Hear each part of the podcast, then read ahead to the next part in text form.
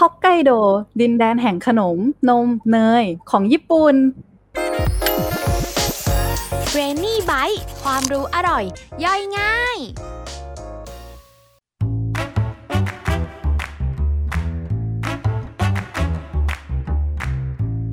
สวัสดีค่ะ ยินดีต้อนรับเข้าสู่รายการ b r a i n y by ค่ะ รายการที่เราจะหยิบเอาความรู้อร่อยๆ มาย่อยให้ฟังแบบที่เข้าใจง่าย ๆ ค่ะ ก่อนที่เราจะเข้าไปฟังรายการในวันนี้นะคะ ต้องขอบอกคุณผู้ฟังทุกคนก่อนเลยค่ะว่าช่วงนี้เนี่ยพวกเราทีมงานทุกคนยัง work from home กันอยู่ทำให้คุณภาพเสียงเนี่ยอาจจะไม่ได้ดีมากเหมือนตอนที่เราอัดอยู่ที่ออฟฟิศหรือว่าถ้ามีเสียงภายนอกข้างนอกเข้ามาเนี่ยยังไงเราก็ต้องขออภัยคุณผู้ฟังทุกคนด้วยนะคะ พอคุณอุ้มพูดถึงเรื่อง work from home กันแบบนี้แล้วนะคะ จะว่าไปแล้วหลายคนก็น่าจะไม่ได้ออกไปเที่ยวไหนกันมาสักพักแล้วเนาะวันนี้รายการของเราก็เลยอยากจะพาทุกคนไปเที่ยวผ่อนคลายกันสักหน่อยค่ะ และจุดหมายปลายทางในวันนี้ของเรานะคะก็คือฮอกไกโดนั่นเองค่ะ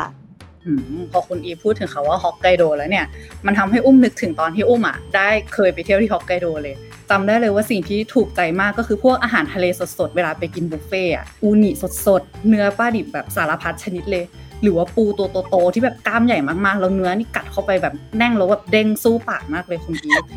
คุณอุ้มพูดแบบเห็นภาพมากเลยค่ะ ตอนนี้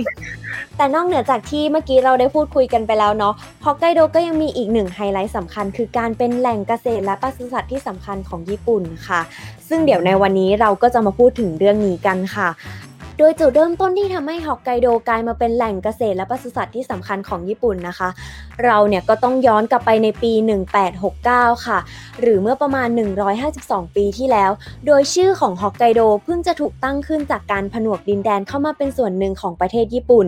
และในสมัยนั้นนะคะ ดินแดนนี้เนี่ยก็ไม่ค่อยได้รับความสนใจจากญี่ปุ่นเท่าไหร่ค่ะ โดยญี่ปุ่นนะเขาก็มองว่าฮอกไกโดเป็นดินแดนที่มีอากาศหนาวเย็น ไม่สามารถเอามาปลูกข้าวหรือปลูกอะไรได้หรอกรัฐบาลญี่ปุ่นก็เลยไม่ค่อยได้ให้ความสำคัญเท่าไหร่ค่ะ แต่พอวันหนึ่งที่รัฐบาลญี่ปุ่นเขามีโอกาสได้ไปดูงานที่สหรัฐอเมริกา เขาก็เลยค้นพบว่าเฮ้ยสหรัฐอเมริกาเนี่ยเป็นประเทศที่มีสภาพอากาศ แล้วก็ภูมิประเทศคล้ายๆ กับฮอกไกโดเลยนะ น่าจะเอามาทำอะไรได้มากขึ้นและรัฐบาลของญี่ปุ่นเนี่ยเขาก็เลยได้ค้นพบว่าฮอกไกโดก็เหมาะกับการนำมาเลี้ยงสัตว์เหมือนกัน หลังจากนั้นนะคะ รัฐบาลญี่ปุ่นแล้วก็ส่วนท้องถิ่นของฮอกไกโดก็เลยเริ่มมีการเปลี่ยนแล้วก็พัฒนาให้ฮอกไกโดกลายมาเป็นแหล่งปศุสัตว์ที่สำคัญของประเทศนั่นเองค่ะ ซึ่งเรื่องนี้เนี่ยก็ส่งผลให้ในปัจจุบันนะคะ นมวัวที่ผลิตได้ในญี่ปุ่นเนี่ยกว่า 50%จะถูกผลิตขึ้นที่ฮอกไกโด และนี่ก็เลยเป็นสาเหตุที่ทำให้ขนมนมเนยต่างๆ ที่เป็นแบรนด์ชื่อดังของญี่ปุ่น มักจะนิยมใช้นมวัวจากฮอกไกโดนั่นเองค่ะ พอเล่ามาจนถึงตรงนี้แล้ว คุณอุ้มกับคุณผู้ฟังสงสัยไหมคะว่าทำไมฮอกไกโดถึงกลายมาเป็นแหล่งผลิตนมวัวที่สำคัญของญี่ปุ่นคะ ถ้าให้อุ้มลองเดาดูเนี่ยคิดว่าอาจจะเป็นอย่างที่คุณอีพูดมาหรือเปล่าคะก็คือที่ฮอกไกโดกับที่สหรัฐอเมริกาเนี่ยเขามีสภาพอากาศค่อนข้างคล้ายกัน ใช่ค่ะคุณอุ้ม ส่วนหนึ่งที่ทำให้ฮอกไกโดเหมาะกับการเลี้ยงวัว ก็คือเรื่องของอุณหภูมิแล้วก็ทำเลที่ตั้งนะคะ เนื่องจากฮอกไกโดเนี่ยตั้งอยู่ทางตอนเหนือสุดของประเทศญี่ปุ่น ก็เลยทำให้ฮอกไกโดมีอากาศที่หนาวเย็นกว่าเกาะอื่น ๆ โดยเฉพาะในหน้าร้อนนะคะ อากาศที่ฮอกไกโดเนี่ยก็เรียกได้ว่าเย็นสบายกำลังดีเลยคุณอุ้มเพราะว่ามีอุณหภูมิเฉลี่ยอยู่ที่ประมาณ 24 องศาเซลเซียสเท่านั้นก็คล้ายๆ กับที่เราเปิดแอร์เย็นๆ อยู่ที่บ้านกันเนาะและด้วยสภาพอากาศที่เป็นใจบวกกับพื้นที่ฟาร์มธรรมชาติที่กว้างขวาง บนดินแดนของฮอกไกโดนะคะ ก็เลยทำให้วัวที่นี่สามารถเติบโตได้อย่างดีและคุณภาพของนมอะมีความอร่อย แล้วก็เข้มข้นตามไปด้วยค่ะซึ่งฮอกไกโดเขาก็จะมีฟาร์มที่เลี้ยงทั้งโคนม แล้วก็โคเนื้อกระจายอยู่ทั่วทั้งเกาะ แต่ถ้าจะพูดถึงแหล่งเลี้ยงโคนม ที่คนไทยหลายคนน่าจะคุ้นเคยกันดี ก็ต้องยกให้กับฟูรานโนแล้วก็อาซาฮิกาวะนั่นเองค่ะ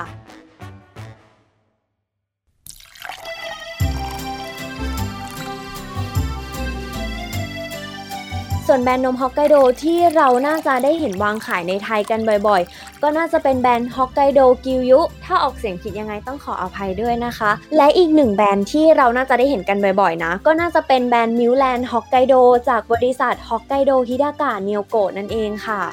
อคุณอีฟพูดมาแล้วเนี่ยภาพนี่มันเด้งขึ้นมาในหัวเลยค่ะ ที่เป็นกล่องนมสีน้ำเงินน้ำเงินที่มีน้องวัวยืนอยู่ใช่ไหมคะใช่ค่ะ คุณอุ้ม ซึ่งช่วงหลังๆเนี่ยก็เราน่าจะได้เห็นกันบ่อยเนาะตามซูเปอร์มาร์เก็ตในไทยเริ่มเอามาวางขายกันบ้างแล้วเนาะ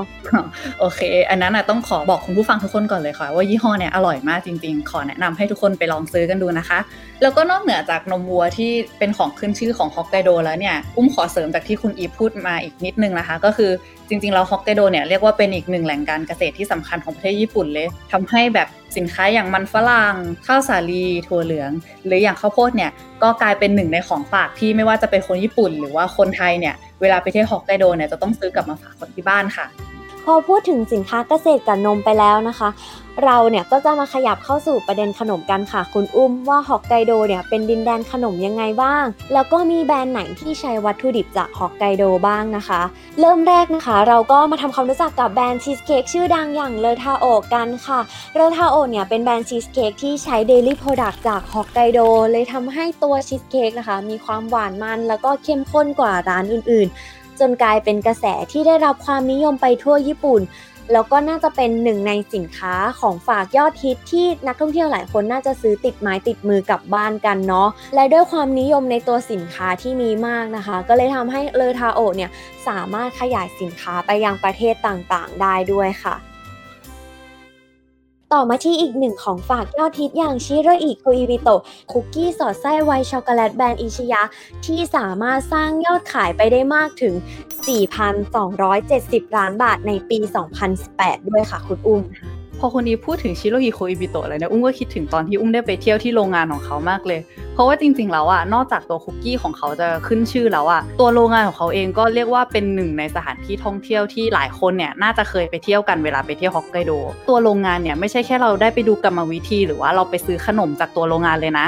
แต่ว่ามันจะมีเมนูอื่นๆด้วยอย่างพวก soft cream อะไรอย่างเงี้ยก็มีรสชาติที่เข้มข้นแล้วก็อร่อยไม่แพ้ตัวคุกกี้สอดไส้ white chocolate ของเขาเลย โมเดลของชิโรอิโคอิบิโตะนี่น่าสนใจเหมือนกันนะคะ คุณอุ้มเพราะว่านอกจากที่เขาจะขายของฝากแล้วเขาก็ยังทำให้โรงงานของเขาเองเนี่ยกลายมาเป็นสถานที่ท่องเที่ยว ให้นักท่องเที่ยวรู้สึกว่าสินค้าชิ้นเนี้ยผลิตที่ฮอกไกโดจริง ๆนะส่วนสุดท้ายที่เราจะหยิบขึ้นมาพูดคุยกันในวันนี้ก็คือเรื่องของเนยฮอกไกโดนั่นเองค่ะ และถ้าเราจะนึกถึงเนยฮอกไกโดนะคะ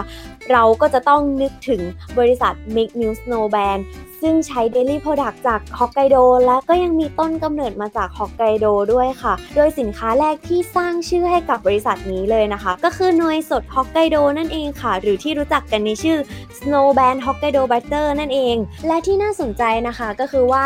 บริษัทนี้เนี่ยก็ยังจดทะเบียนอยู่ในตลาดหุ้นญี่ปุ่นด้วย โดยปัจจุบันบริษัทมีมูลค่าเกือบเกือบ 50,000 ล้านบาท และรายได้ในงบปี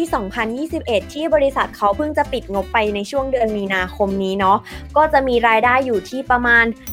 190,000 ล้านบาทเลยทีเดียวค่ะคุณรุ่ม ซึ่งถือว่าเป็นรายได้ที่ไม่ธรรมดาเลยเนาะกับการที่ทำเรื่องของเกษตร แล้วก็สามารถ ไต่มาได้ถึงจุดนี้ ใช่ค่ะคุณอีฟก็พอฟังมาถึงตรงนี้แล้วเนี่ยก็ทำให้เราเห็นเลยนะคะ ว่าความจริงแล้วเนี่ยฮอกไกโดเนี่ยเป็นอีกหนึ่งเกาะที่มีบทบาทสำคัญอย่างมากของประเทศญี่ปุ่นเลย ไม่ว่าจะเป็นพวกผลผลิตทางการเกษตร หรือว่าปศุสัตว์เนี่ยก็ทำให้ฮอกไกโดเนี่ยเปรียบเสมือนกับห้องครัวขนาดใหญ่ที่ผลิตอาหารให้กับคนญี่ปุ่นมากมายในแต่ละปีค่ะ ใช่ค่ะคุณอุ้ม เรียกได้ว่าฮอกไกโดอะก็ถือว่าประสบความสำเร็จในด้านของการเกษตร แล้วก็การปศุสัตว์อย่างมาก และปัจจุบันเนาะคำว่าฮอกไกโดอะถ้าคุณอุ้มลองสังเกตดูดีๆ มันกลายเป็นเหมือนกับการช่วยเพิ่มมูลค่าให้กับสินค้า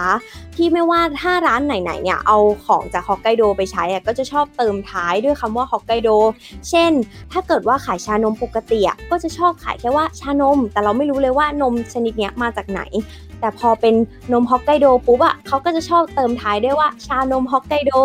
หรือแม้กระทั่งแบรนด์ใหญ่ๆในไทยอะก็ใช้วิธีนี้เหมือนกันนะ อย่างเช่น CP ที่เมื่อไม่นานมานี้มีการออกไส้กรอกกลิ่นนมฮอกไกโดหรือฟาร์มเฮาส์ที่มีสินค้าอย่างเช่น ขนมปังกลิ่นนมฮอกไกโดวางขายเหมือนกัน พอฟังคุณอีพูดมามันก็จริงเนาะแบบพอได้ยินเขาว่าฮอกไกโดเราก็รู้สึกเลยว่าแบบขนมหรือว่าอาหารจานเนี้ยมันจะต้องอร่อยมากแน่ๆแล้วพอจากจุดเนี้ยมันก็เลยทำให้แบบฮอกไกโดอะมันไม่ได้เป็นแค่เกาะเกาะหนึ่งที่ตั้งอยู่เฉยๆอะแต่ว่าเป็นอีกสถานที่ที่ช่วยสร้างมูลค่าให้กับประเทศญี่ปุ่นเลยค่ะแล้วคุณผู้ฟังทุกคนล่ะคะพอได้ยินคำว่าฮอกไกโดแล้วเนี่ยนึกถึงอะไร หรือว่ามีขนมของฝากอะไรจากฮอกไกโดอยากจะมาแนะนำพวกเราเนี่ยก็สามารถคอมเมนต์พูดคุยกันได้ที่ด้านล่างนี้เลยนะคะ สำหรับ EP หน้าพวกเราจะหยิบอาหารจานไหน หรือว่าเมนูอะไรมาพูดคุยกันอีกเนี่ย สามารถติดตามได้ที่รายการ Ready by ที่พอดแคสต์ลงทุนแมนทุกช่องทางเลยค่ะสำหรับวันนี้ สวัสดีค่ะ